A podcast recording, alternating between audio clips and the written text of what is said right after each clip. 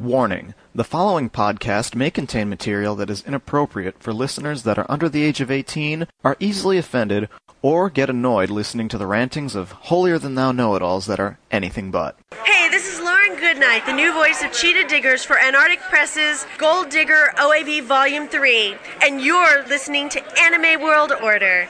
Don't stop! It's all about the anime!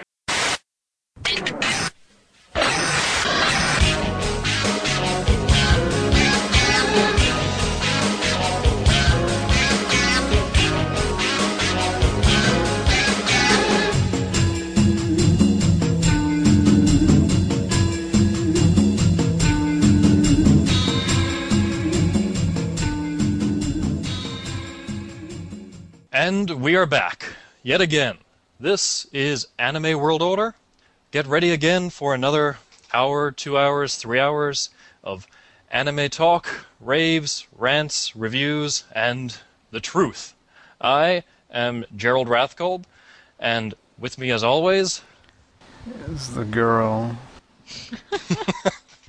Yeah, the girl. and uh, who's the other guy? I'm not the other guy. I'm the man. Thank you very much. Daryl job. Surat, the man. You can just call me the man, and I can respond to that. And the girl does have a name, I believe. Well, she's too unenthusiastic. she should audition for Japanese porn with that level of enthusiasm and boredom. Exactly. Uh, that's that'll be my career option. This week, I'll be taking a look at a new show, well, relatively new, called Fantastic Children. Clarissa will not be doing anything. I'll be doing a review of well, an incredibly often overlooked anime movie, A Wind Named Amnesia. And by extremely overwhelming popular demand, coupled with an ever approaching deadline, given that Anime Festival Orlando is but weeks away, I am going to resume my much vaunted search for the truth. Whether or not I found anything is up for debate as I soldier on with part two of the Japanese Animation Convention is decadent and depraved. And so, what do we have in the mail? Well, we got quite a number of responses to the Geek Nights piece that we did last week, and quite a number of voicemails about it as well. First off, we have the shorter voicemail that came in through our uh, voicemail service, which is, by the way, 206 666 4296. While I'm on that, be sure to email us at animeworldorder at gmail.com. Hi, my name is Natasha. I'm from California, and I posted SimHuman on the Something Awful forums. First, I wanted to give my thanks for recommending a lot of great older shows I never would have picked up, especially Prefectural Defense Force. I'm the other female mecha fan, so I was really glad to hear all the praise for GaoGaiGar. To everybody, if you have a robot-loving bone in your body, please, please pick this one up. It's distilled essence of burning justice and all good things about super robots. Second, I agree with the problem with completely half-assed costumes. If people don't put some effort in, what's the point? It just bothers everyone. I did find an interesting idea for how this could be reduced a bit. A lot of smaller Japanese conventions charge a nominal fee for cosplay. Usually it's about two to four dollars, but it would definitely cut down on the number of people in Naruto headbands, cat ears, and nothing but a sign and a cheap maid outfit. I don't know if you want anybody responding to that bonus track last week, but the comments by Geek Nights about hentai infuriated me so much I had to respond. I don't see how live action pornography is somehow more normal than written or drawn pornography. Both real and drawn porn are fake, they're downloaded, and they have no connection with other people or reality. Neither can be more inherently perverted than the other, since they're both just visual depictions of sex intended to arouse the viewer. Speaking as an adult woman in a healthy relationship here, there are tons of reasons why people might prefer drawn pornography. I really prefer my hentai or yaoi to be about two characters from an existing show or manga with an existing loving relationship, so the sex has some meaning outside of two people banging on camera. A video of two paid actors going at it for a few forced minutes where you can see the fluffers in the background in a bad camera angle just seems sad and depressing to me. Maybe preferring to attach some emotional significance to the sex in porn is bizarre and perverted, but at least with fan-drawn doujinshi and such, you know it's a labor of love by the creator, not a chick with implants and a hideous tan pretending she's enjoying herself for money. Anyway, I don't want to go on too long. Thanks if you play this. Please go pre-order GaoGaiGar. Bye. She has a few points. Yeah, a what do you think about the paying extra for people to cosplay at cons? like how the Japanese Uh, do it. It certainly would cut out the people who put zero effort into it. It would, but on the other hand, I feel like it would unfairly penalize the people who already put tons of money and time into their costumes. Do you think those people might the people enjoy that- the people not that having put those other effort people into it. around? I don't know. I mean, I think it would vary depending on who you ask. I think it's unfair to force the people who already dump ridiculous amounts of money and time into their costumes to pay more money on top of that just to get into the convention. I think the ones who put like all that money into their headbands. costumes are already desperate enough for attention that they'll pay the extra five dollars, whatever. I They've mean, maybe they'll do it. I just don't think it's necessarily fair to them. It's They're not about already- fair to them. It's about pleasing just me. And while we're on that subject, I think we should take this a step further because this is the way the Japanese do it. All the cosplayers are not allowed inside. Yeah, they're all. They it's all only have to stay outside. in the, it's in a especially in, Florida where it's like 90 too. degrees. bull on that because our cons are not like those cons. Those cons are Dojin events. They're not comparable. Yeah, but it's still cool because you could you could play up the Japanese authenticity of it, and they'll go with it. Huh. It's true. I don't believe you're allowed to wear your costume to the event, like walk into the event with it or anything. I believe that they have pretty strict rules about that. I know they had to arrange something pretty special with Anime Expo Tokyo, because apparently they don't want people dressed like that walking around you In know, the streets of Tokyo. yeah. I don't know. Given a lot of the other things I've seen photos of people wearing in Tokyo, I don't think anyone would notice that much. Maybe it depends on the area of Tokyo that you're in. Maybe. Maybe. So yeah, Although I don't other know if I were a cosplayer, I don't think I'd want to be on the subway trying to get to Big Sight or wherever in my costume. I think I'd rather put it on there. Less damage to the costume. What about our other points? I guess I kind of agree with her point about hentai versus live action porn. That Yeah. They're equally unrealistic in terms of distancing themselves from reality. Right. And I mean, really, like, for all the people that are like, well, at least the girl in the porn movie is real, you're still not going to have sex with that woman. Oh, Ever. that's a, I have a combat knife that disagrees. Uh huh. I- Anyway. I, beat them until they love me, Yeah. and then I cook half a steak and then eat it The- like the thing raw. The Koike School of Romance. This is the Stingray school. yeah. They all love the red streaks of spray paint in the hair. and my penchant for chains and hook swords in my garage. but now you know what your fate is going to be. Yeah, Hmm. You're going to be carried away on a On a hospital hook. by your eye socket. No, so no, just hospital hooks. I actually we got an, another email saying that the Manga Cast podcast, which is this podcast that has like 250 some episodes, is actually going to be at San Diego Comic Con, and they are going to record the Kazuo Koike and Yoshihiro Tatsumi panels. So woohoo to that!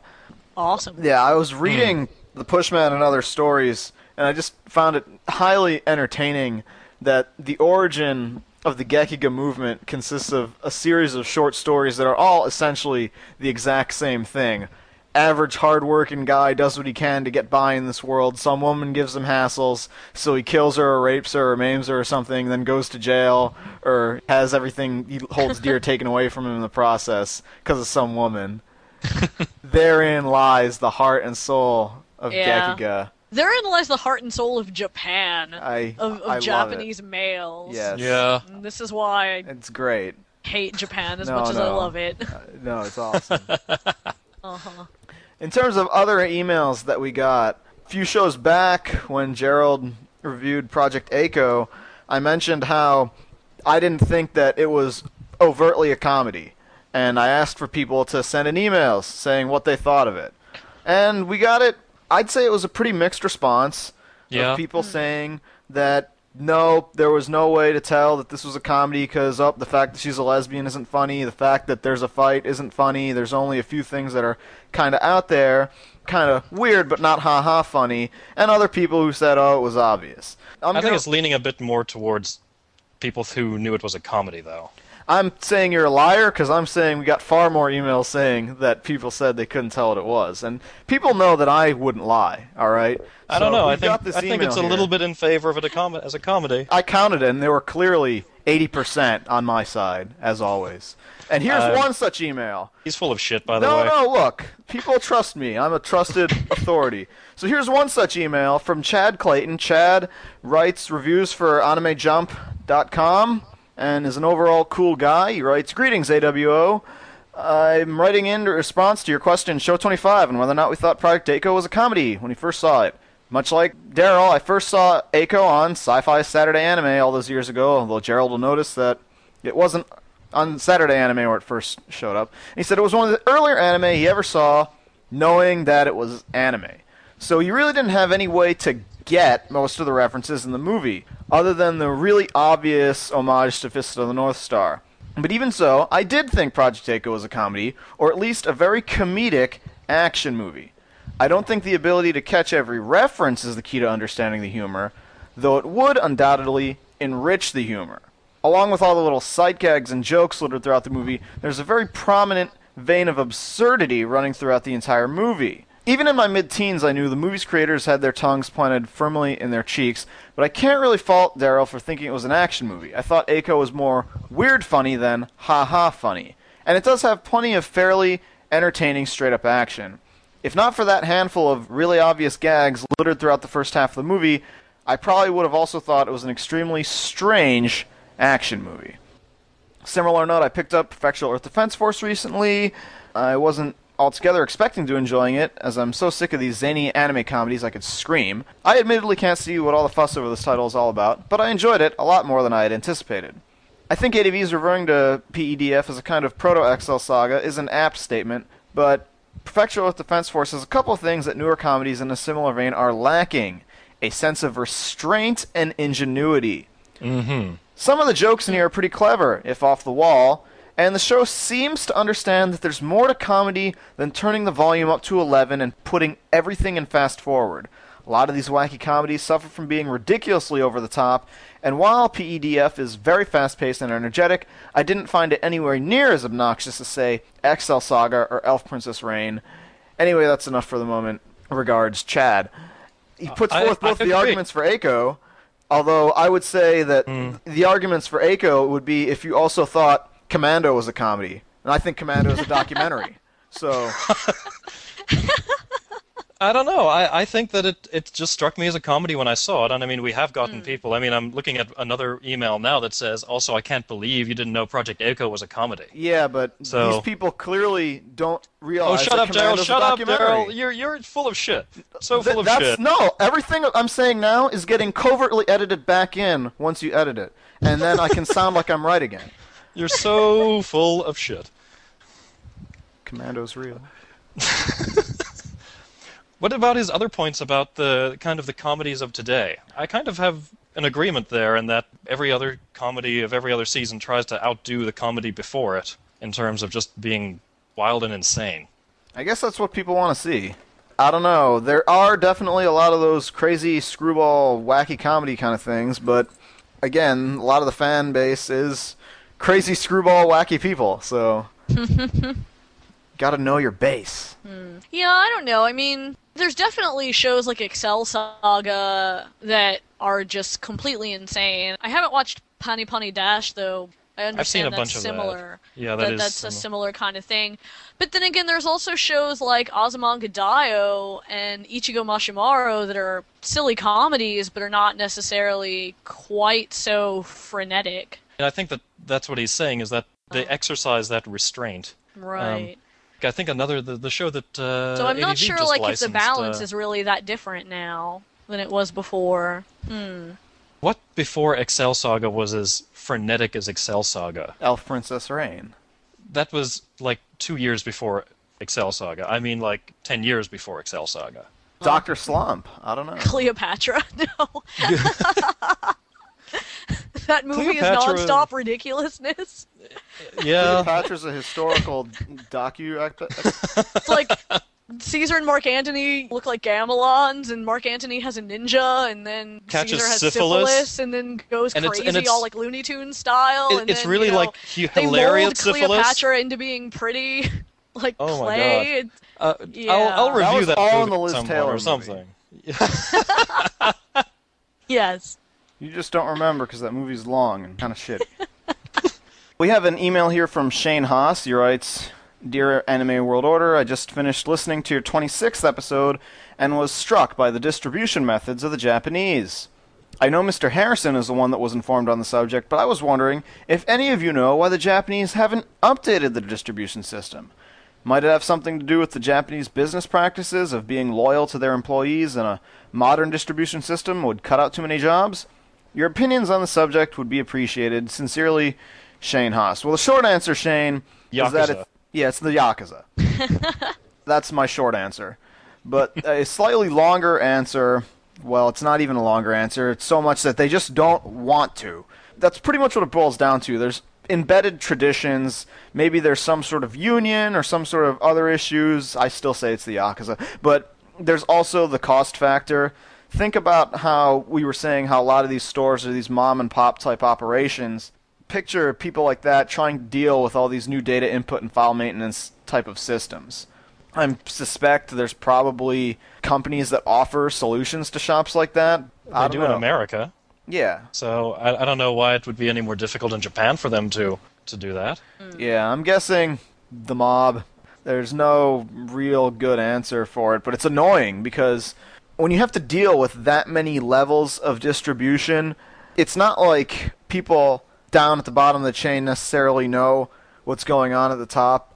I remember hearing stories from people back in the Crooks Nippan days, or Books Nippan for those who aren't terribly snarky. When you'd go to order books and things like that, you'd say, okay, hey, I want this book. And then the response you'd get is, okay, I'll look for this book. And then you'll get a response later, oh, the book comes out next month. And then it turns out, oh, the book's been out of print for two years. What? That's just how it is with that ridiculous system. There's no centralized, simple way of keeping track of all this crap. Well, that that's more like a, just bad inventory management to me. Well, that's essentially the Japanese system in a nutshell: bad inventory management, bad distribution methods, due yeah, I mean every step in that distribution just adds more and more cost to it. So. yeah, and I'm sure it's all layered with corruption, much like the never-ending amount of public works going on in Japan. It's the yakuza; they own that place. Or the great bank situation in Japan too. also owned by the yakuza. hmm I read Sanctuary. I know the score. uh, Sanctuary is absolutely 100% accurate. it is. Yeah, Sanctuary will clearly make you uh, an expert on modern Japanese society. The artwork is very authentic. Mm hmm. Too bad Kazuo Koike didn't write it. Well, Otherwise, somebody it would have just been as even good wrote it. authentic. So now I know that when you knock a woman out, you shouldn't necessarily rape her. If she's a virgin, her- you should just dump a can of tomato juice in her bed and then let her wake up and be horrified. And then you mail her the empty can of tomato juice. and then she'll think you're charming. Oh, Awesome. Japan. Awesome. Girls will love you if you do that. Oh, yeah. I tried it. It works. What else do we got? We also had another really interesting voicemail from Rich Lather, aka Jeff Tatarek again. We prefer to refer to him as Rich Lather. One of these days, I'll have to ask him why do they call him the man who rejected the Star Dipwads. Not quite sure why. This is a response to the Geek Night segment. Now, as a card carrying anime old fart, I've got to respond to the Geek Nights bonus coverage. Their assertion that there's more zeal and creativity these days because of the sheer amount of fans being creative doesn't really fly with me, and I'll narrow it down to two things I've got direct experience with cosplay and AMVs. I hold that while there were fewer fans in the early 90s, back at the birth of the American Anime Convention, the creativity there was, and this will sound weird, a more concentrated, pure form than what we have today. There are certainly individuals today who excel at what they do within the fandom, but they're surrounded by hundreds of people who give the minimum of effort and don't move beyond the flashy look at me stage. The really good costumes are drowned in a sea of grossly fat Inuyashas, Cloud Strifes with tinfoil swords, and Narutards whose dealer's room bought headbands are the only notable part of their outfit. And don't get me started on AMVs. I remember a time when you actually had to have skill and patience to create one. There was no computer software that could help you. If you had a good idea, you sweated out the time to piece it together on two VCRs. For me, it was a set of editing decks in college. I got lucky. More often than not, it meant that you wanted to have some kind of a future in video editing professionally, or at least a burning desire to put your ideas on tape. As a result, there were considerably fewer anime music video creators 10 to 15 years ago than there are now, and a lot less of them sucked ass. Nowadays, any twerp with Windows Movie Maker and a handful of badly compressed fan subs downloaded from Kazaa can spend less than two hours creating a poorly edited, creatively shallow video that looks like so many other crappy AMVs, and they'll be proud of it. Lincoln Ball is a joke for a reason. I could go more in depth on that, but suffice it to say that I don't think there's more zeal out there today, at least not significantly so. It's simply spread over a lot more people, and that is not a great thing. Too much noise and less signal. What I think marks the disparity between those who attended, say, Project A-Kon 1 through 4, hi Steve, or even the early AWAs, hi Dave, is a sense of pioneer spirit. It marked a time where most everything was perhaps not new, but brought together in a place where it wouldn't be lost amidst panels for Star Trek or Xanth novels. Sure, the first masquerade of Project A-Kon 1 may have been held in the hotel's bar with a couple dozen attendees, give or take a couple of confused wedding guests, and had less than five entries and anime music videos were nothing more than something shown at opening ceremonies to fill dead space. This was a time when there were nowhere near enough to consider contests. But this was a fresh thing, and more importantly, it was all ours.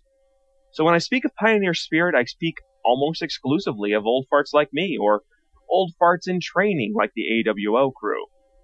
I speak of people who remember this purer form of anime fandom and see how far it's come in the present day with floods of people who take it all for granted. Or worse, don't give a rat's ass and just want to spend a weekend away from their parents playing grab ass and experiencing the forbidden fruits of yaoi and hentai. That said, I am thankful for some things modern fandom has given us, like digisubs and RAWs from BitTorrent. We can actually see shows just a couple of days perhaps after they've just aired on Japanese TV, as well as the ability for me and others like me to hold sway over hundreds of people at anime hell showings. Outside of that, I find I'm just slowly shaking my head in disbelief more often than not. The AMV thing, as well as I guess the cosplay thing, it sounds like Jeff is essentially reiterating what Tim said hmm. that the level of intense dedication is more dispersed throughout Yeah. as opposed to being concentrated to within a mm. few people. He's right. The Yeah. AMVs are a lot of them are Terrible. just bad.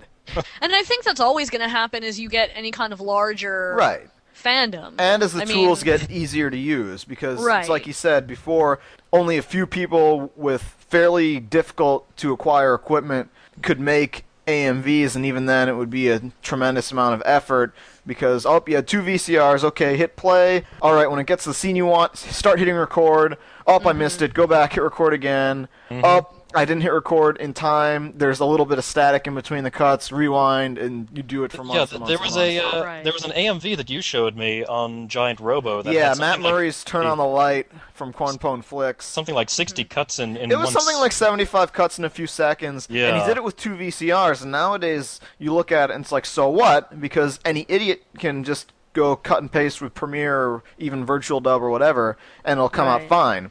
Just like, let's take another technical aspect of AMVs. The parts where there's lyrics and the characters' mouths move such that it, mm-hmm. it's synced up with the lyrics. Very that easy used to to do be now. Really, really, really hard to do. But nowadays, if you don't do that, then you're just dumb. If you're trying to do that and you don't do it right because of the tools. And so it's a double-edged sword because you have more powerful, easier to use tools.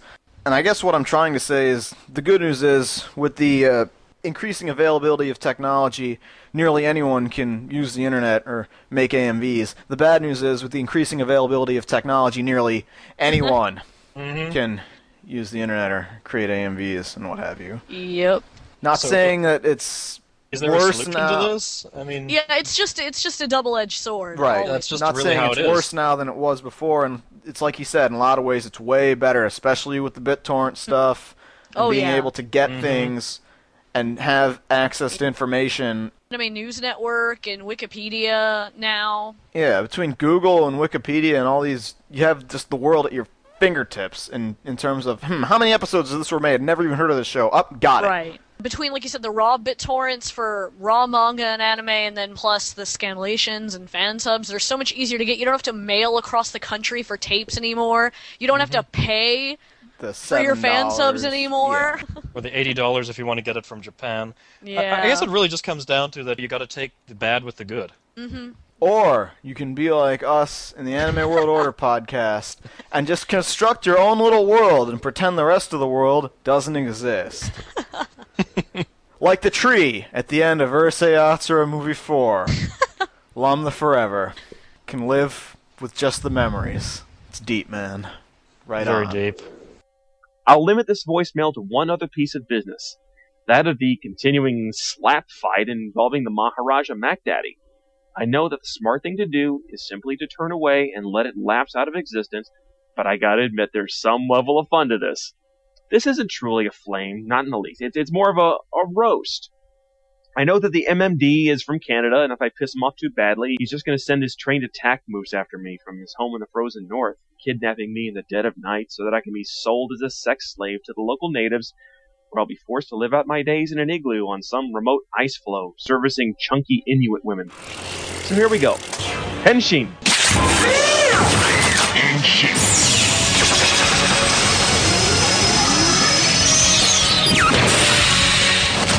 Mac Daddy, you're a curious character in that I am unsure just how seriously you take yourself and your persona. Given that I take myself seriously not one whit, hell, I'm playing at being Kamen Rider Kabuto for Christ's sakes, then that means either you do as well, in which case I hope you're getting as much fun out of this as I am, or you're at the complete other end of the spectrum where cosplay divas and gorgeous George live. If that is the case, then it's time to bring out the big guns. Cast off. Cast.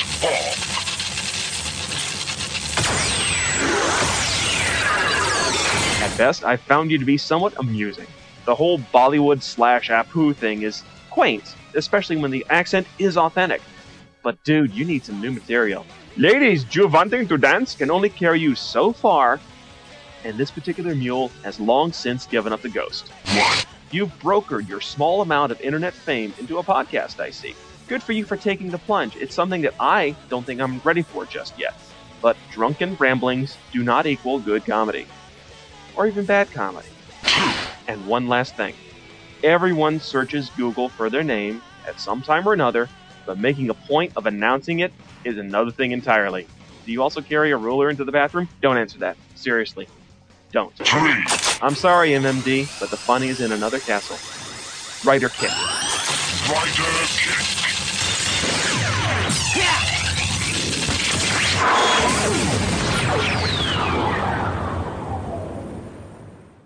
Anyway, Let's news. working to restore power.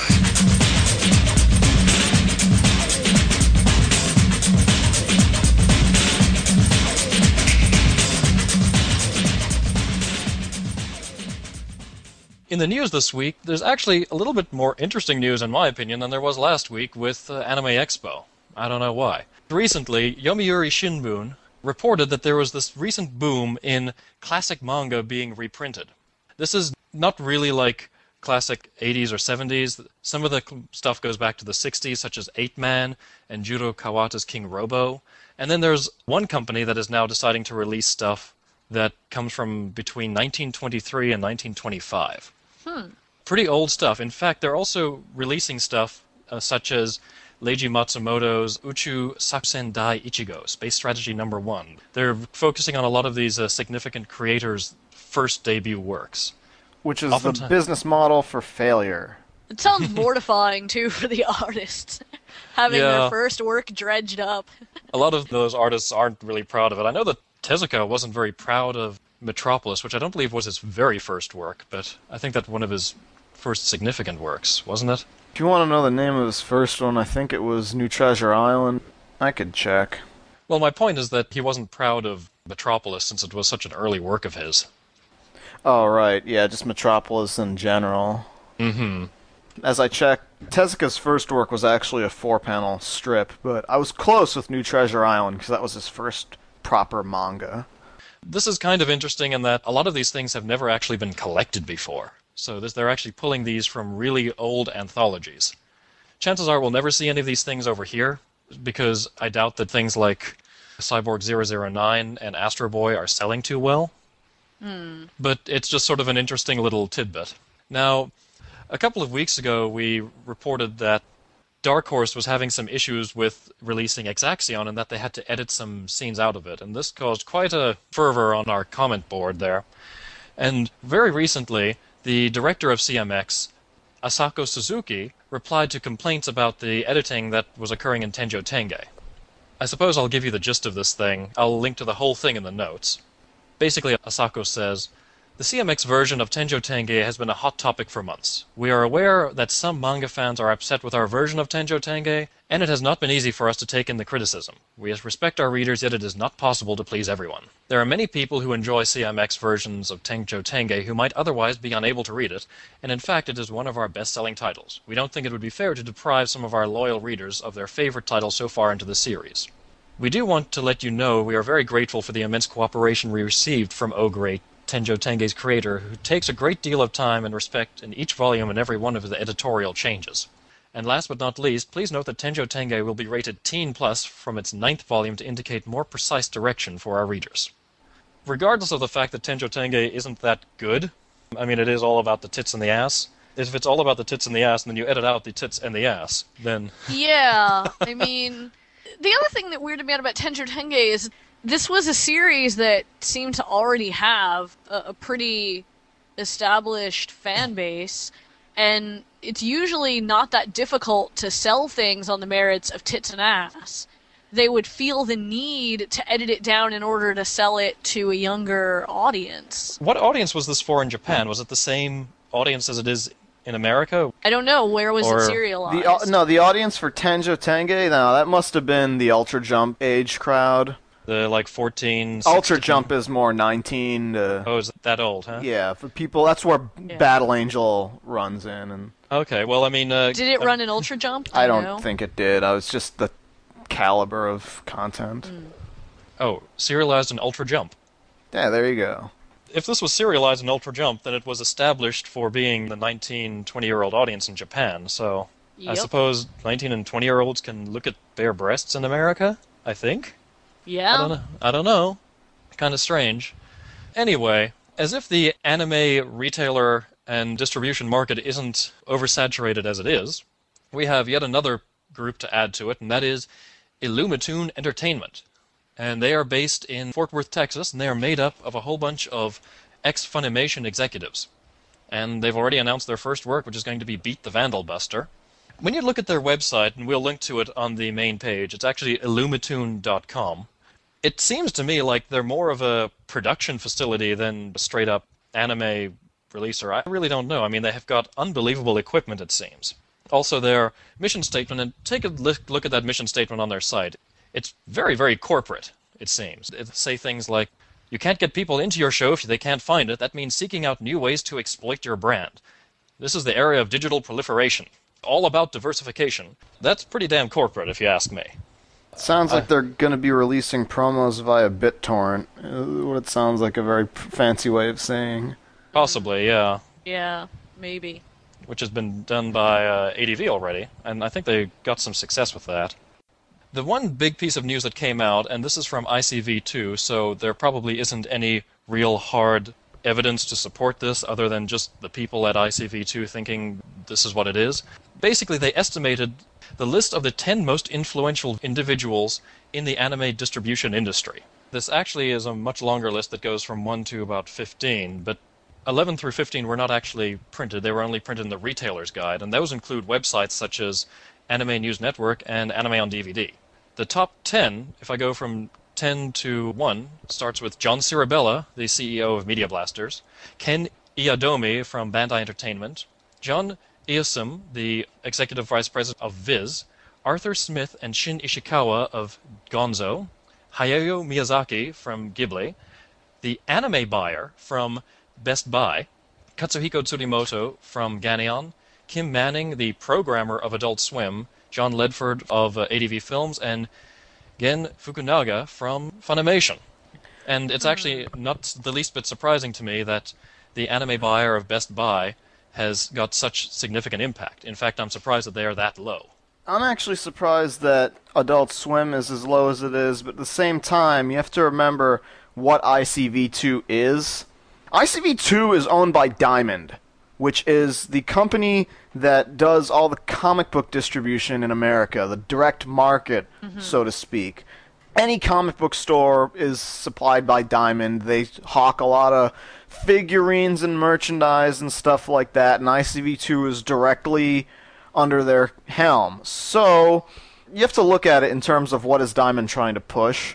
Funimation's up at the top. Maybe there's going to be a lot of Dragon Ball Z and shit like that coming out. That's present anyway. Yeah, it's market. I present mean, anyway, but at the same I mean, time, Dragon Ball Z is probably one of the most the most marketed thing in anime next to Pokemon. at the same time, it's also the advertisers. My cynical outlook on matters. Coming up next, uh, Wind Named Amnesia.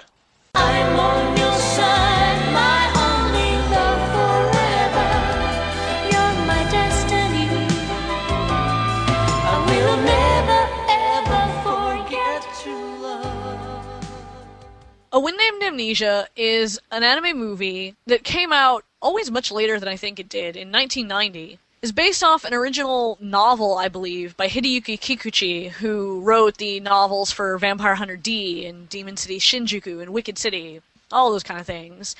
I've seen it listed as a manga somewhere. I don't know if there is a, a manga version as well. I know that he generally does novels, so I don't know if there's a novel and a manga version, or if people are just assuming that the original must be a manga, as that's generally the pattern. It's rather hard to find any information on the source work. Nobody really seems to care enough about this movie, honestly, to provide very much information about it or its source story. The movie version is directed by Kazuo Yamazaki, who is known for directing things like Maison Ikkoku, Please Save My Earth, and a couple of the Urusei Yatsura movies. So basically, lots of things that he didn't have a whole lot of control over. Since I know mm-hmm. Please Save My Earth, they were like, well, what was that? Also, five star stories. Oh, oh, oh. Even more so. Yeah. So, Things with a lot of authors having huge amounts of creative input to the often detriment, especially for Please Save My Earth, where they were like, no, you can't cut a single scene from the manga, ever, ever, ever. Oh, wait, there's only one episode left. Uh, I don't know, figure something out. yeah, it does seem to be a pattern there. So, I don't know if you want to say that he has very little actual effect on the movie or not. Now, A Wind Named Amnesia is a sci-fi movie in the vein of what some people would refer to as real sci-fi, meaning that yeah, there's some futuristic technology and some other things going on, but at its heart, ultimately, the story is about people and it's about society. And there's a, an important underlying philosophical question or group of philosophical questions that you're meant to think about as well as watching stuff blow up which is nice. I think that there's a lot of stuff that can kind of overlook that. I don't think there's anything necessarily wrong with popcorn sci-fi. I like laser guns and ships blowing up and freaky aliens as much as anybody. But I think it's a nice change to have something that makes you put a little bit more consideration into it. The storyline of A Wind Named Amnesia circles around a young man named Wataru. And he's caught up in a situation where one day, for no apparent reason that anybody knows of, a strange wind blows across the entire Earth, and everyone on the planet suddenly completely loses all of their memories. Nobody can remember how to talk, nobody can remember how to use basic tools or any technology. And this happens very suddenly. So, of course, people are driving down the road and suddenly they can't remember how to drive their 18 wheeler. And, of course, a lot of people die initially in a lot of accidents. And after that, because nobody remembers anything about technology or society or even language, humanity reverts basically to a primitive state and beating the crap out of each other and living like animals. So a lot of other people die shortly in the aftermath by just being killed by other people or not being able to get to food and starving to death. The situation is pretty bad, and the major cities are either completely deserted or nearly so, incredibly broken down from people rioting in order to get to food and supplies that they can figure out what to do with, as well as just kind of rampaging around. And one of the people affected by this is Wataru. He lives in a small town in Montana, and he, like everyone else, really kind of just wanders around trying to keep himself fed and keep himself alive. Until one day, he wanders into a large complex on the outside of the town, which turns out to be a military installation. And there he runs into a young boy in a wheelchair facing off against a big, huge guy with wires all over. And Wataru, for some unknown reason, decides that he wants to help the boy and helps him to fight off the guy who seems to have kind of telekinetic abilities. It turns out that the facility that he's come into is a bioweapons facility where they were testing out how to make human weapons. The young boy in the wheelchair that Wataru helps to rescue, his name is Johnny, and he was experimented on by having his brain replaced partially or entirely, I'm not quite sure, by a computer in an effort to try and enhance human knowledge, capability, and memory because of Johnny's unique brain, unlike everyone else, he remembers everything. He wasn't affected by the wind. So he proceeds to use some equipment in the base and also a lot of the reference materials on hand to reteach Wataru how to speak and what the names of everything is and reteaches him all these things that he needs to know, survival skills, how to drive a car, how to shoot a gun and they live together for some time. Eventually, Wataru, after Johnny becomes ill and passes away, takes a jeep and he heads out across America to see what's become of the other people in the country to try and find out if there's anyone out there who remembers anything and see how other people in other places are managing in their situation. Like Easy Rider, the sci fi anime version. he went out to look for America, but he couldn't find it anywhere. It's a pretty good analogy. It is kind of a road trip movie, definitely. So he gets in the Jeep and he proceeds to head around the country. And eventually he gets to San Francisco, where he makes two very important acquaintances. The first being a giant defense mech that seems to develop a serious hate on for him and decide that it wants nothing more than to kill him. The other meeting is with a woman named Sophia who doesn't really tell him very much about herself, but she also seems to remember everything. She doesn't seem to have been affected by the wind. So Wataru invites her to come along with him in order to go on this journey to see what's become of other people, and she agrees. The movie is taken up with a trip that the two of them take across America from San Francisco to New York. Along the way, they stop through at a couple of different places, and you get to see what's going on there and how people are faring, which, generally speaking, is, of course, not very well. It's hard to say too much more about the movie without spoiling it, because since it is a movie, and there's only so much that happens in the length of it, and most of the rest is probably kind of spoilery.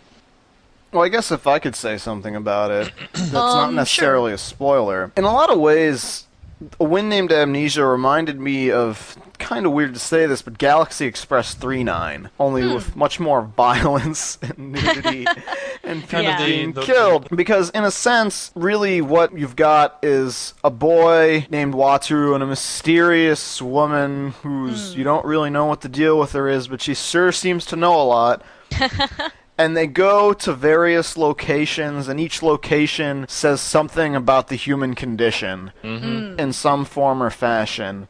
I'm not going to say that A Wind Named Amnesia is a total ripoff or anything. At the same time, No, it's not 100% original. I still like it. Right. It's something I think people should check out, but that was the vibe I got when watching A Wind Named Amnesia.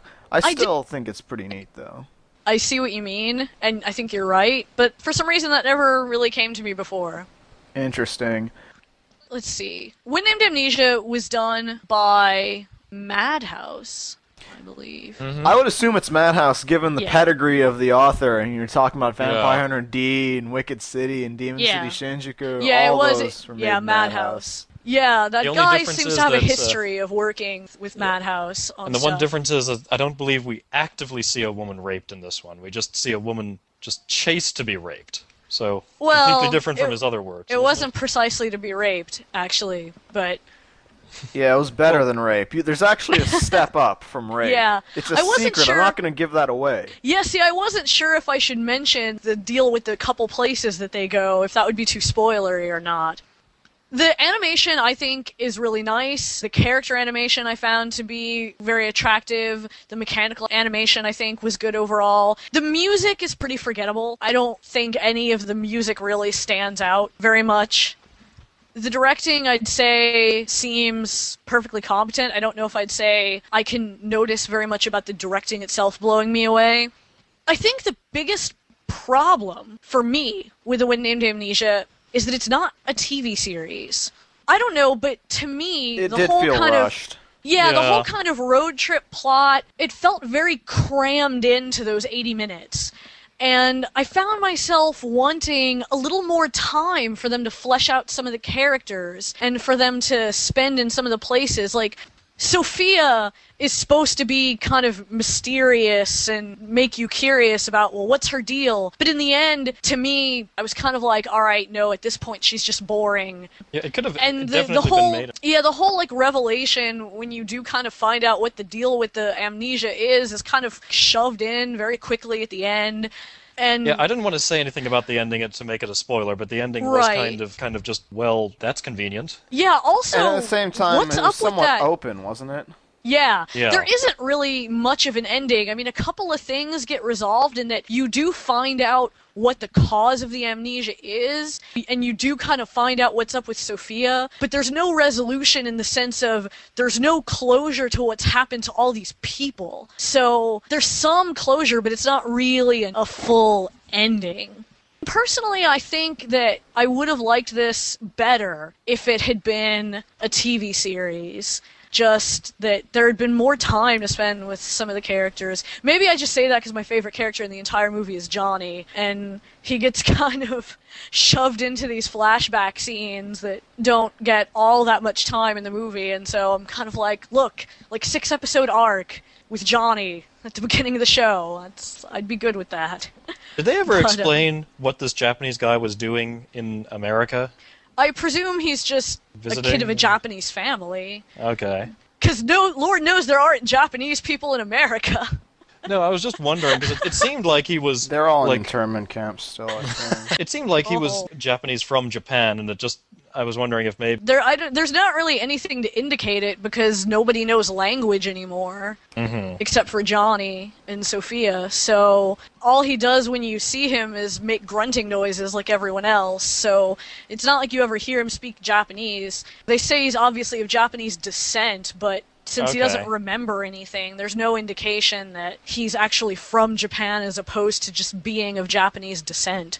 Okay, I just wasn't sure if that was anything that was ever addressed in the novels or anything. I wouldn't know because no one cares enough about this to put any details about the novel and how it differs from the movie.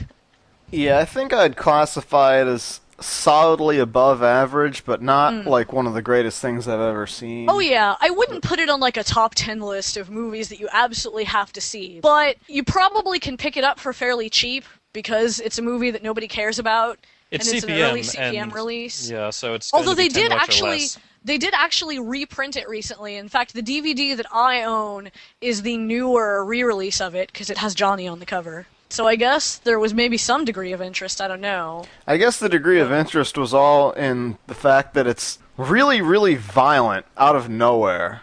Yeah. A lot. They reprinted. And then there's just like boobs So- out of nowhere. Right. Because I guess they were like, oh, gee, we should probably throw some boobs in there, huh? All right, let's do that. Considering just- the just author kinda of the work, the author of the work, I don't. Did I was, Demon would City be, Shinjuku? I would be Hey, don't hate on wouldn't Demon City Shinjuku. Wicked City is fair Hey, game. hey, man, I watched Demon City Shinjuku like eight times, I'm sure, on Sci-Fi Channel. They cut out a lot of the stick beating. I know they did, but I had to watch it for Mephistopheles. For And- Mephisto, yeah, you mean? Mephisto. Yeah. Yeah. And did you watch that scene in Johnny Mnemonic where they bust in on the penthouse suite from the elevator? Yes. Good. I've seen Johnny Mnemonic, indeed. Not just monofilament wire, laser monofilament wire. Iced tea and dolphins in a tank with super brains. And Dolph Lundgren. Yes. Don't forget. So many good elements, and yet I don't own this movie on DVD. Oh, because I you don't? I, I saw it and I was like, this movie's ridiculous. What the fuck? That was before something inside me died. So maybe if I watch it again, I'll really, think I will should really be own- down with yeah. Keanu's big soliloquy about how he wants. I was about to goddamn- say, yeah, I think I should own it just for the hooker speech. Yeah. You know, all my life, I've been careful to stay in my own corner. Looking out for number one, no complications. Now suddenly, I'm responsible for the entire fucking world. And everybody and his mother is trying to kill me if, if my head doesn't blow up first. Maybe it's not just about you anymore. Listen. You listen to me. You see that city over there? That's where I'm supposed to be. Not down here with the dogs and the garbage and the fucking last month's newspapers blowing back and forth. I've had it with them. I've had it with you. I've had it with all this. I want room service! I want the club sandwich. I want the cold Mexican beer. I want a $10,000 a night hooker. I want my shirts laundered. Like they do at the Imperial Hotel in Tokyo. Anyway, yeah, it's not one of the best movies ever made or anything. It's got flaws, but it's definitely, I think, worth picking up and worth watching, and it shouldn't be too expensive. The DVD release was an early CPM one, and it's really bare bones. There's really nothing there. It's got the lamest excuse for extras on the face of the planet. Animated menus. The extras for Wind Named Amnesia are like Meet the Characters extra, where you go in and you select one of the main characters, And then it and it replays. No, no, it replays the scene in the movie where they were first named. That's it. Hmm. It just replays the bit of the movie in the dub audio, of course. Which don't watch the dub. It's not That's very really good. reaching for an extra right there. It's one of those things where I would normally recommend people just rent it, but nowadays it's so cheap to just buy things. Who rents stuff anymore? Yeah, this movie really should not cost you very much. So Yeah. I wouldn't imagine that it really should be that big of a deal to just go ahead and pick it up. I'm sure if you look on Deep Discount DVD or DVD Pacific or something, you can probably pick this up for like what seven bucks. You think? Yeah, If I'm that, sure um, Netflix has it, and GreenCine, and all those online yeah. kind of So I mean, too. yeah, the DVD release is kind of crappy, but I guess for such a low-profile movie, While we're on the subject of stuff laden with mystery, I I guess on that note, it's Gerald's turn to tell us all about fantastic children. Or at least what I could understand of it.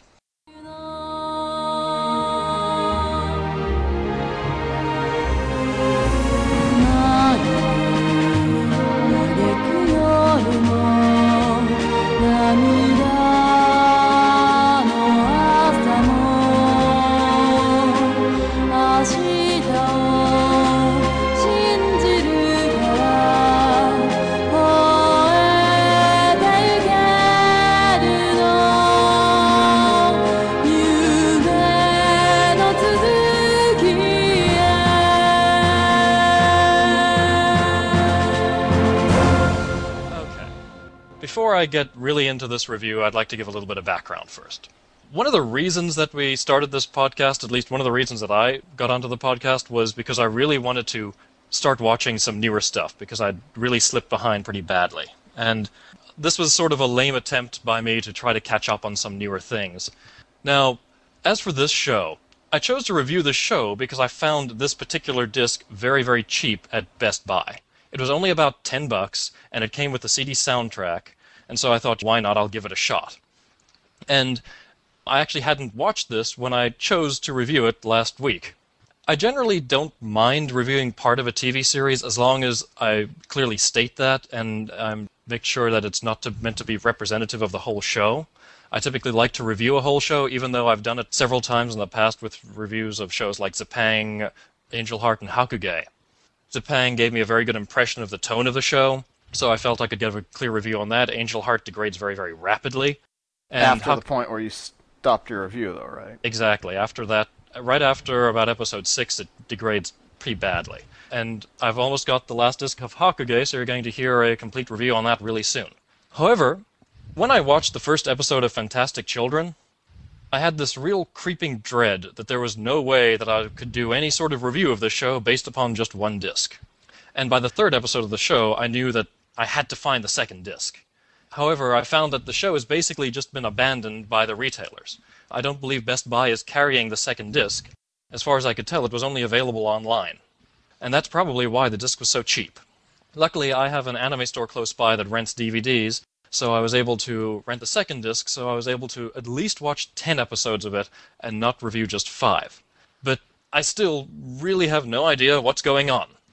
Let me get to the basics of this storyline, if I can. the series is basically about these children who all have the appearance of an 11 year old with white hair, and they all wear these black robes and clothes. The Children of the Corn? The Village of the Damned. Something like that. However, they appear much smarter than your average 11 year old. The group of children have been spotted at various times and places throughout history for the past several hundred years. The story is that these children sneak into the house of a person with a child, they dispose of that child, and then they take their place until they turn 11, at which point they leave the parents. However, it's imperative that they leave the parents before they turn 12, otherwise, they will lose all their memories. The show starts in 1853 with the children as they try to collect their friend Paulza, or as he is known to the family that he's with, Conrad, from his immediate family, which he's become far too attached to to leave. He's actually sent this very ominous postcard, which has a painting of a sailing boat with a crescent moon, and this terrifies him so much that he ends up just ripping it up very, very quickly. Conrad is then confronted by this group of children, and he stands firm in his feelings to just stay behind and stay there with his family. So then he is eventually left behind and to grow old with his family, while the others leave to be reborn at a later time. The children later on revisit Conrad or Paulza when he is an older man in 1901 when he is awarded the Nobel Prize for the discovery of X-ray technology. This is kind of funny because one of the early discoverers of X-ray technology was in reality a guy named Wilhelm Conrad Röntgen, who did win a Nobel Prize for X-ray technology in 1901. The scene shifts to where the majority of the first 10 episodes of the show takes place, and that is the island of Papin in the southeastern archipelago in 2012, where we meet one of the children that's being reborn. This time she is an orphan girl known as Helga who has been constantly trying to escape from this orphanage that she's in with the help of her young friend Cheeto. Like the uh, Monkey in Tarzan. yeah, exactly. now, Helga's a very, very quiet girl, and in all 10 episodes that I watched, she only said a few sentences, while Cheeto is far more talkative and annoying. Then we meet Toma, who is much older than either of them. I thought he was around 14, 12 or so, and he is practicing a local form of martial arts with his father, who is a priest at this temple in the area. Now, Toma gets caught up with Helga and Cheeto's escape attempts and eventually helps them permanently get away from the facility. At this time, the children that we meet at the beginning of this episode, or the show, I should say, appear and are looking for this Helga girl, partially the motive for their centuries spanning search. Now, at the same time, we start to follow this other detective who is trying to find out more about these children. He's actually interviewing this woman whose son disappeared, and whose son looks exactly like another one of these children.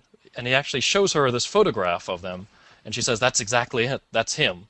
But this photograph was taken a hundred years ago. This is where it gets sort of difficult. Fantastic Children is a series that I've never heard anybody say anything bad about. It seems almost immune to criticism, and we even got an, an email about it from Esteban. And he actually writes about it and says, Glad to hear the next show will have Fantastic Children review because it really is an awesome show. And if you don't think so, you all suck, so there. I've watched the whole thing, so I think I am qualified to say that you should stick with it even if you think the first 10 episodes are too slow or the plot too impenetrable. It has this really great plot twist at the end, and he goes on to talk about more details about the show. Basically, he kind of, mm, in a way, sort of sums up my feeling about what I've seen. The first 10 episodes were incredibly slow, and the plot was extremely hard to follow or understand. I actually went back and watched the entire 10 episodes twice, and I didn't find myself too much more aware of really what was happening. The characters in the series are also somewhat hard to become attached to. Much of the characterization seems to be summed up pretty succinctly. Helga is quiet, Toma is excitable, Cheeto is naive. There may be more characterization beyond this, and I'm sure there is. This characterization would be completely acceptable in a show like most maybe shonen action shows or a giant robot show or maybe a fighting show. But in a show like this, where the show is so plot and character driven, it kind of feels a bit more detrimental. I showed some episodes to several people, and the one comment that I always heard was that the artwork is so bad. Other times I've heard people describe it as more old school, like akin to something like Metropolis, Tetsujin 28, or Cyborg 009. I didn't find them to be either old school or bad artwork, but I found it sort of unnecessarily distracting, maybe because the entire front of the character's face is taken up by a nose when it's pointed sideways, and this nose disappears when they face forward. Is it a Nobuteru Yuki design show? Nobuteru Yuki's nose, as you can tell, when the f- character faces you. In my opinion, the problems with the designs of the show is that the designs feel like they're more appropriate in a show made for very, very, very young audiences. I don't know. Perhaps maybe if they'd gone with a more realistic design that were suited to the kind of the temperament of the series, I think that it might have been less distracting for people because I know a lot of people have avoided the show because they only saw some screenshots and saw those character designs. But I don't think that anybody should ever use character design as a determining factor in purchasing a show, ever. What if it's porno? That's a different Maybe story. then. That's a different story. in reality, if I hadn't actually bought it, I probably wouldn't have watched beyond the first five episodes, let alone the first ten. I also have to ask if it's really fair to ask someone to spend $60 retail on the show before there's an actual payoff, because the show is retail $20 a disc. I watched a little over one third of the show, and the first episode had me absolutely enthralled. And I was on the edge of my seat, and I was wondering where the story was going, and then I kept watching, and it slowly became apparent to me that the show just wasn't really going to reveal anything or establish too much, and it seemed to be laying down this incredibly ambitious foundation and really just relying on the momentum of the viewer watching the show to continue. There were far too many major climactic plot points that were basically played out through a character looking at something and then staring at it in horror and going, and then fading out.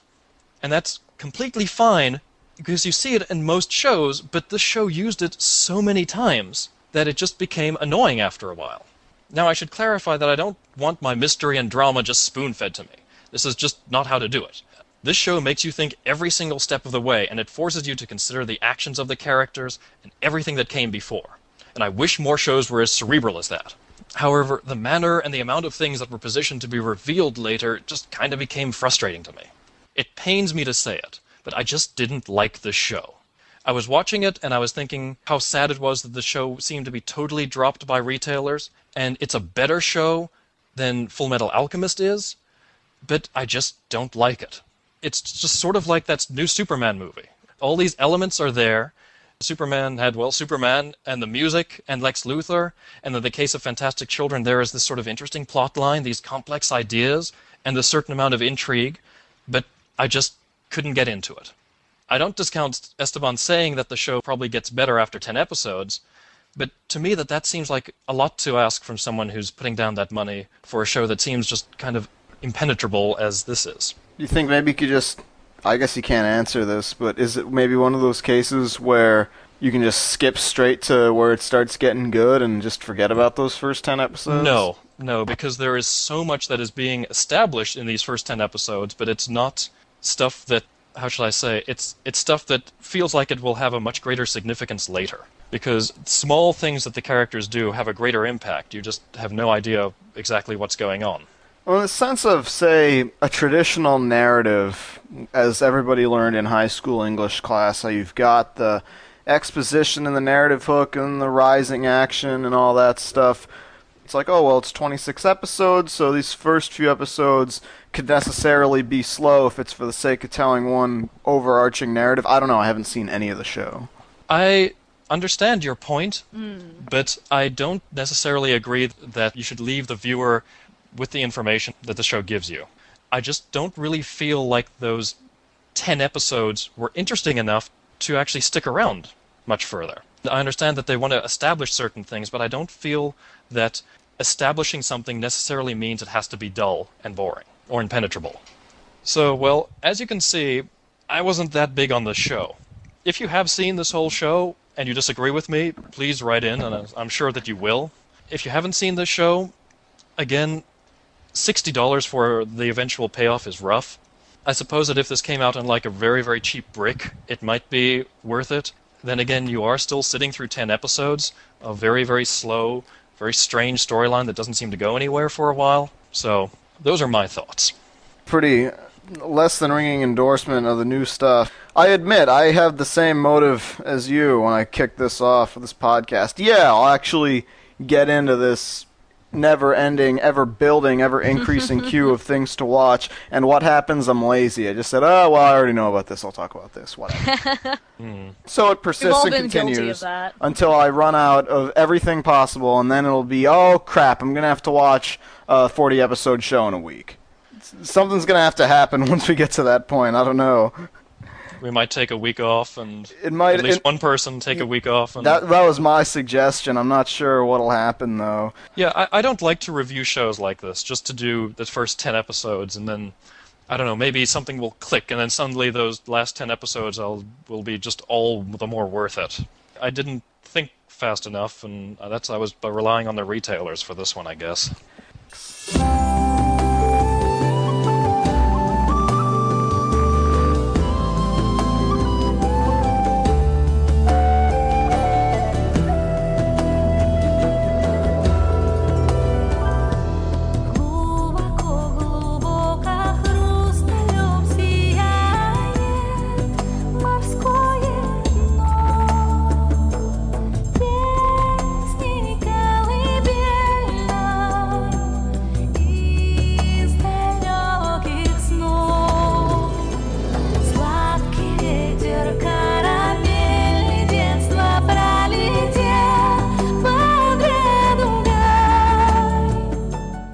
Talked about these worlds of mysterious kid geniuses with who knows what is there to be revealed underneath. And we've also talked about shows in which everybody's lost their memory and it's just various facets of the ugliest parts of humanity. So with that in mind, I think I'm going to have to merge both of those elements together into one thing.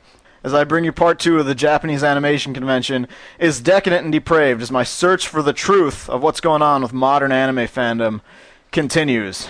And I find it kind of funny, I find it kind of sad. The dreams in which I'm dying are the best I've ever had. I find it hard to tell you, I find it hard to take. When people run in circles, it's a very, very mad This is part two of the Japanese Animation Convention is Decadent and Depraved. For part one, see show number 23. Friday night ended in tragedy with the clown pistol shooting of the man who discovered the thought bird. Saturday, beyond a lack of sleep, our only real problem at that point was the question of what to do for the day, such that we would never have to move our cars in the process, as parking space was non existent.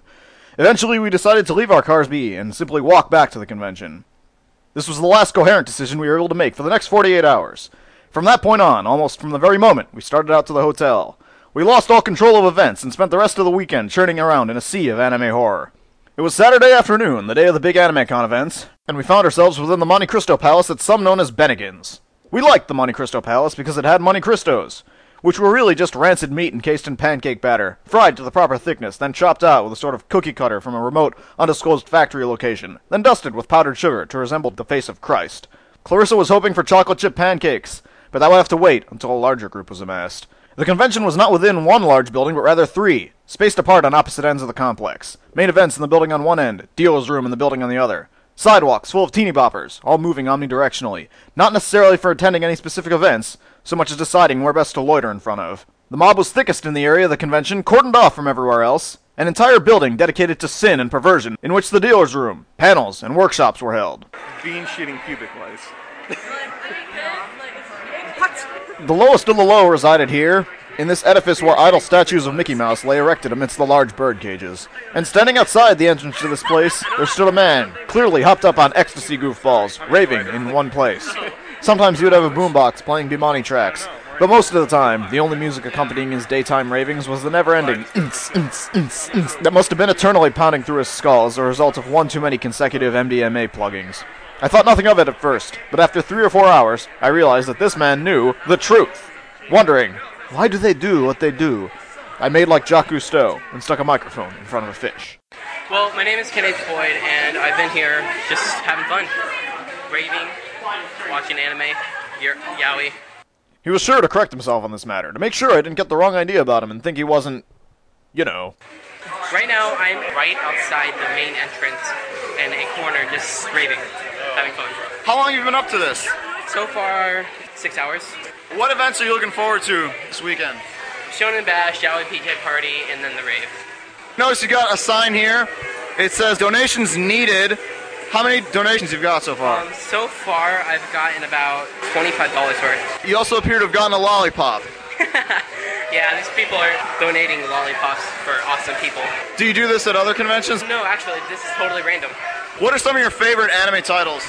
Gravitation, Passion, Irrequery, Bleach. So, if someone was new to anime, what kind of stuff would you recommend they watch?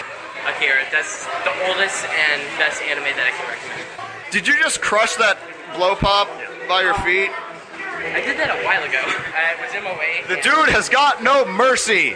So if Akira is one of the best anime ever made, what's one of the worst, or what's the worst? I was at that horrible hentai party last night. And I hear the guy who runs that is a shithead. Uh, no, I thought he was hilarious. So I wouldn't per se that say that he's a shithead. I think he rapes children. I mean, you have to to watch stuff like that, right? No, Was there footage of children rape? don't know. Are you pleading the Fifth Amendment there? If I don't know, Is- Uh, no, it's actually I was.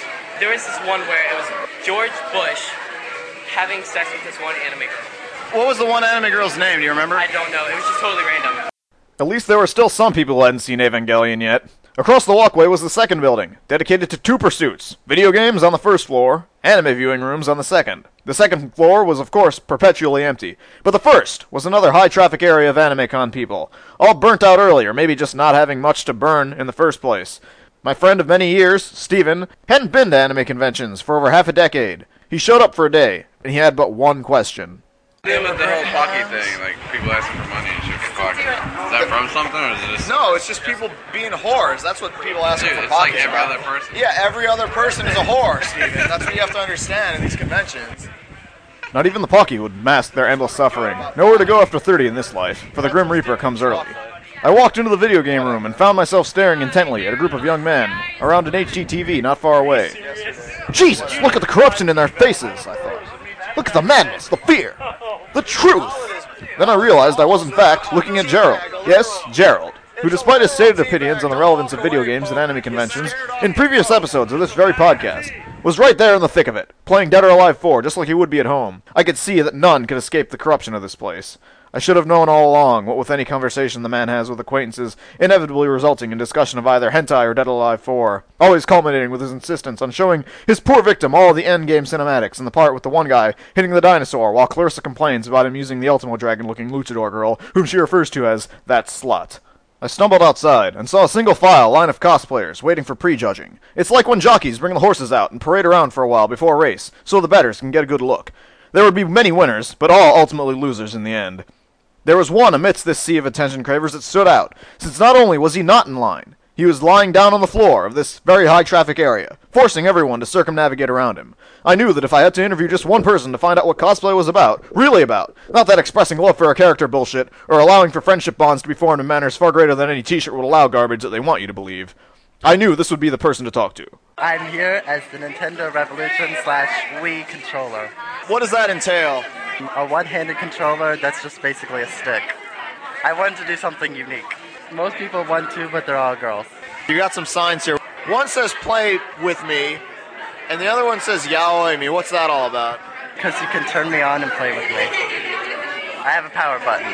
And then the home button is strategically placed around lower stomach area. Are you in the costume contest? No, but You could win that shit with this. Come on. I was too late for registration. Ah. But no, the reason why I'm here is because so a lot of people are trafficking through here, so it's good promotion. Good place to lie down in the road where it's like a lot of people trafficking because they can see the cool things going on.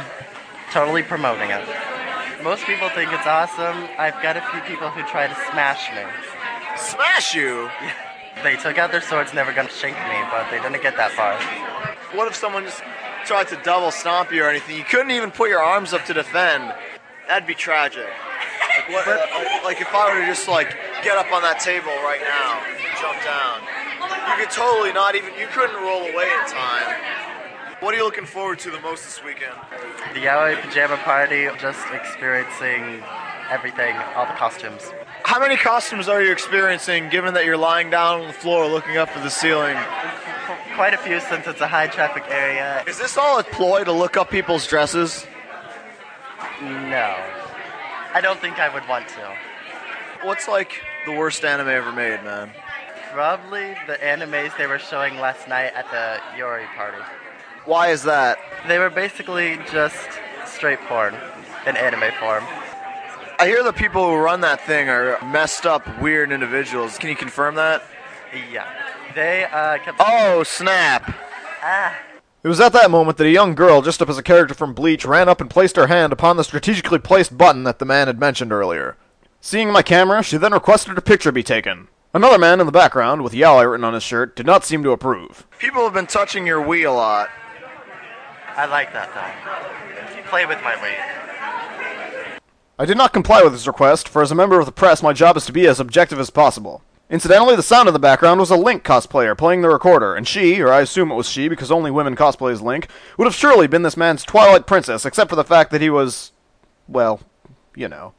With the convention at a halt, I excused myself from the next Ted Bundy and regrouped. Misha then showed me his copy of the then new brain age, and my scores from the very first test indicated my brain age was 20. I determined that my brain was already perfect and in no further need of assistance. We then found Clarissa and decided that the only thing we could do in our lives at this point was play Tetris DS. Yes, we failed in our own endeavors. I was the reigning Tetris champ, since the frumpy Misa Misa girl with the chubby face wasn't around at the time. If you ever run into her, prepare yourself for a volley of Tetrises, or a volley of water balloons. A volley of something, anyway. Just then, a man in a pink hat walked up to us and made us an offer I couldn't quite understand. Yaoi for money. Yaoi for money. What is that? We yaoi for money. What does that mean? Guy on guy. You gotta elaborate. Pretty much guy on guy porn. Basically, we'll make out for a dollar. Is that a verb or a noun or what? Both. Both. Yes.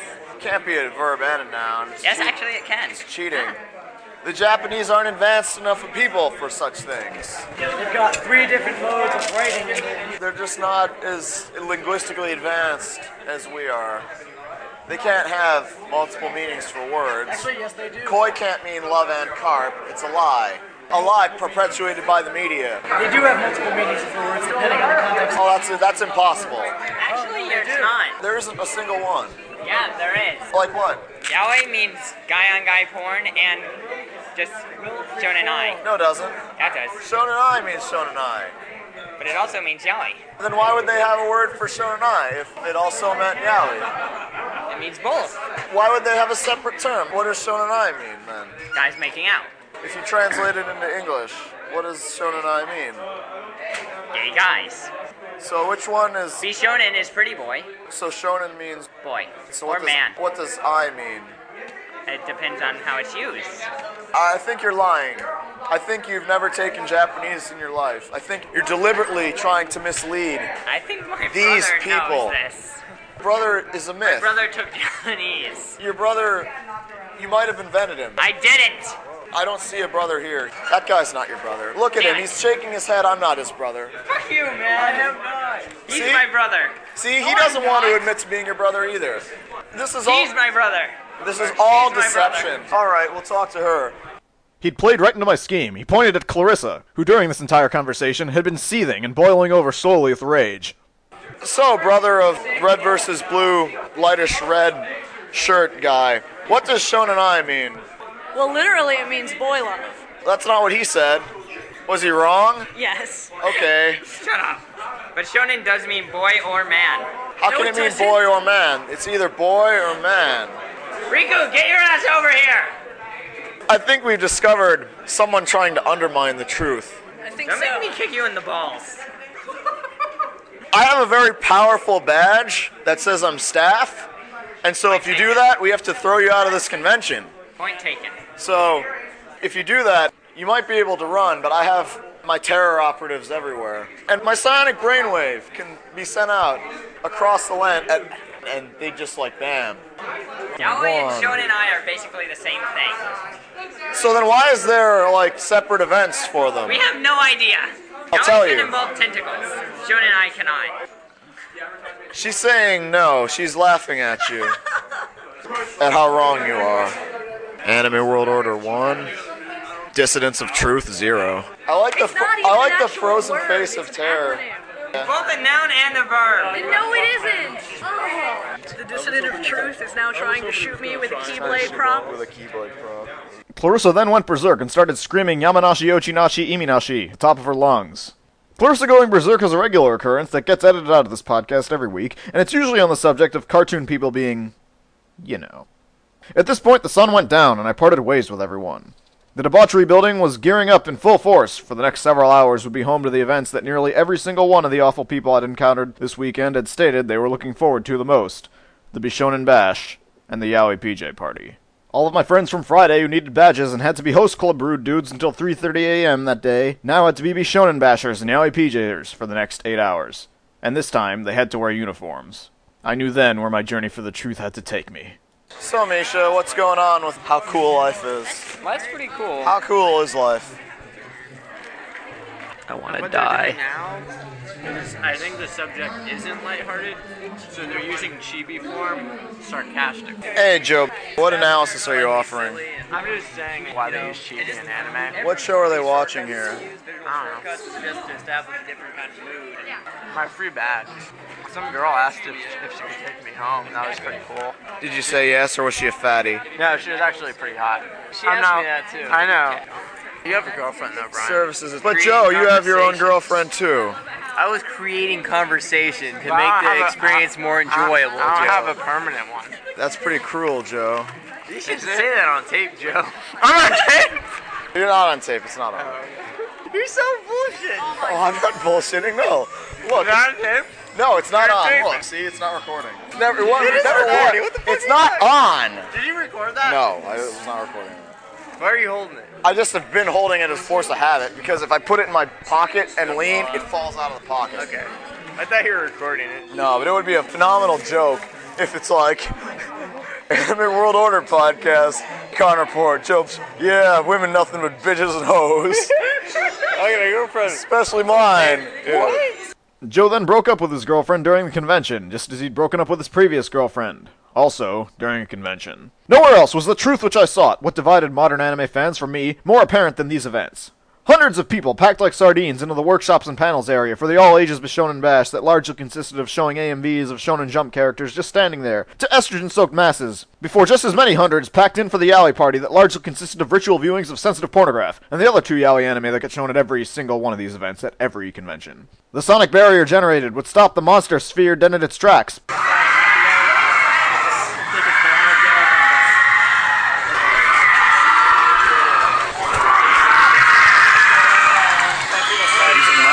But it couldn't stop me. We can't stop here. This is Truth Country.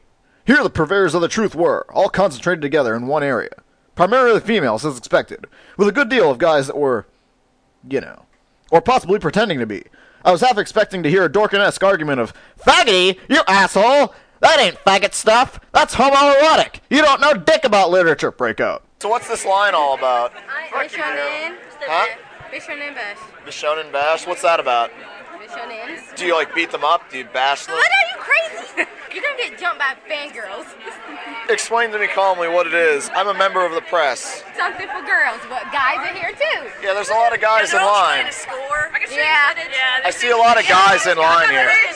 What are gonna? Yeah, they think if All they show up for the yaoi events that the girls here will sleep with them, but they're sadly mistaken. All right, let me tell me about these buttons here.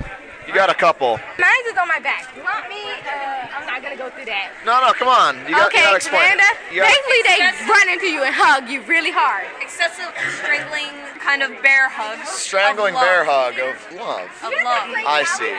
Yeah. Did we play Yowie? Oh God. Yowie? What's that then? Gay porn. anime. Anime gay porn. Is it both a noun and a verb? It can be used in very, very different ways. Like Yowie-ishness. I'm all for Yowie. That's an adjective then. Exactly. It can be used in many things, but it's a noun. it is a thing. It is this. Are you over 18? No. Are any of you over 18? No. no. Ah! So you're all here for gay porn, but you're all under the age of 18. no. Yeah, but we're probably gonna get kicked out of the alley. How many of these people here are under 18? Most of them, probably. Yeah. Mass majority. Oh, we feel your pain. It's all the ones who are desperate to get All right. a little bit of the action. What is the secret appeal of this over, say, regular? Cute, cute anime guys.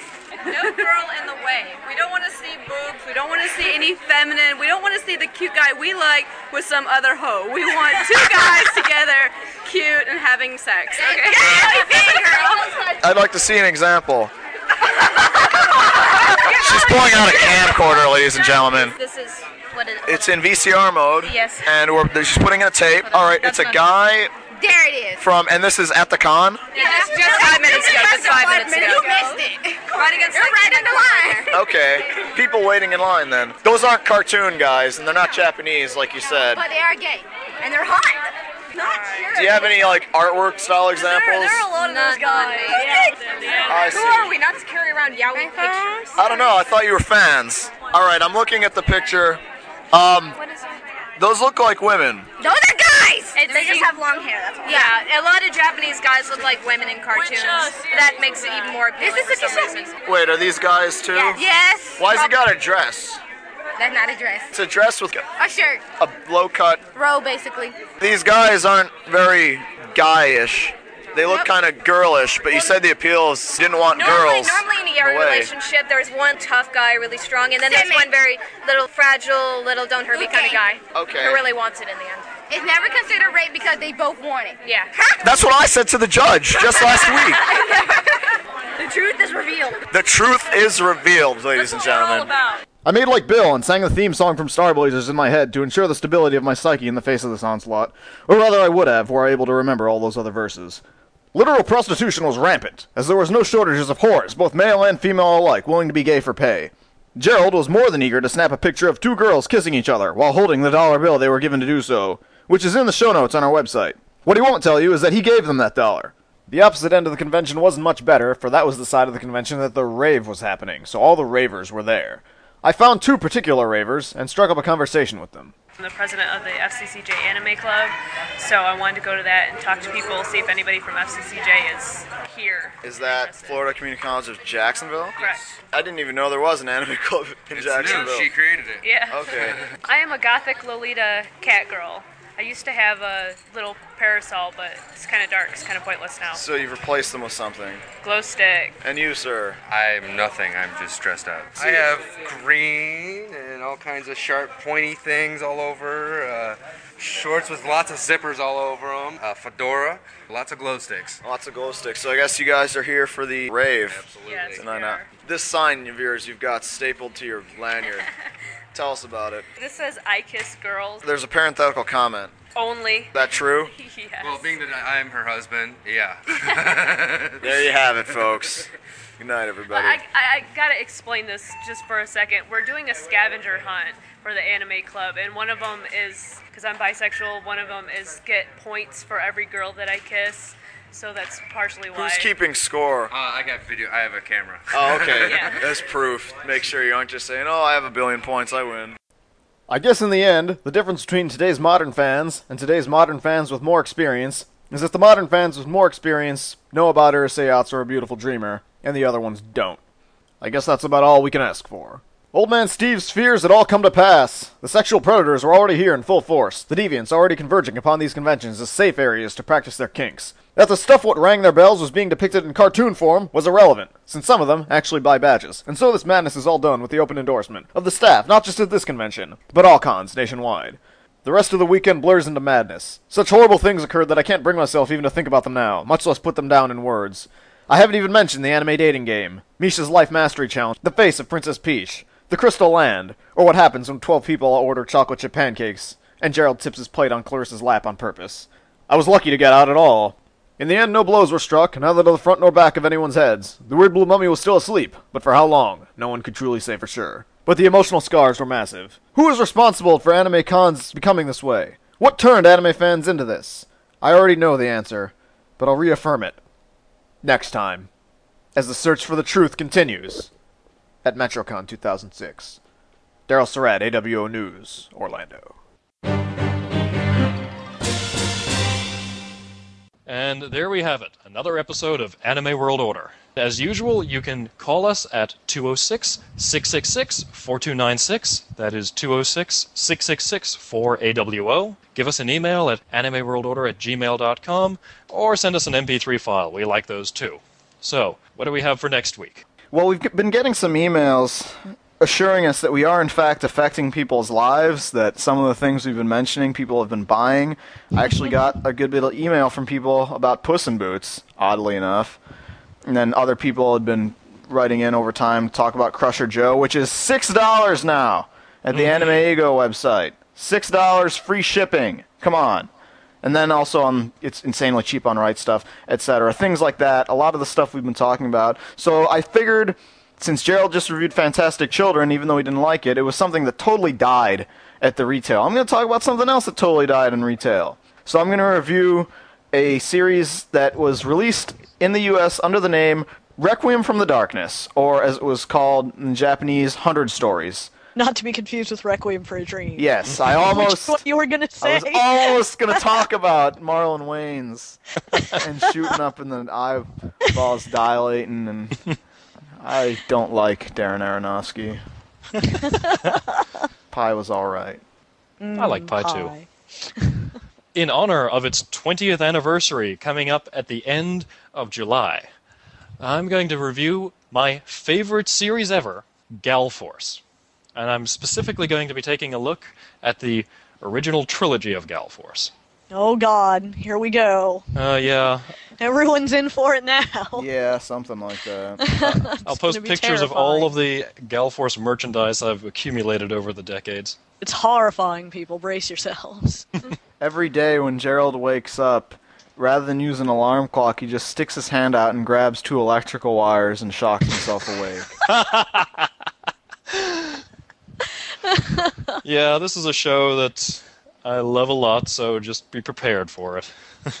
And since several people demanded it, and I was planning on watching the rest of the thing anyway, I'll be reviewing the new anime meme, or sensation, whatever you want to call it, The Melancholy of Haruhi Suzumiya. Be warned. Uh, I guess we should mention how we're eventually going to take a week off, probably Oh, after the next show. Yeah. So just advance Because we all have panels to Yeah. do that none of us have started on. Right, Anime Festival Orlando, and then Otakon is the week right after. So we'll give you a lot of time to buy a Gal Force, people. So you'll be able to listen to that episode a lot of times, and you have no excuse not to buy it then. That and Crusher Joe. Giant Robo, the brick comes out for, for that really soon. Giant Robo the Brick is out. I Oh. saw it myself. Oh, okay. Yes. I guess that's what people are buying and watching then. So then they need to buy that too. Oh So- God, I need to buy that too, but I've spent so much money. So you know you've got Wasted all your money the- on blackjack porn. $45 shipping, and now you can't own Giant Robo. Actually, most of it turned out to be Saint Seiya dojins. I see. So you spent all your money on porno to the exclusion of being for real. You've become that which you despise. No. Oh. Welcome to the anime world order.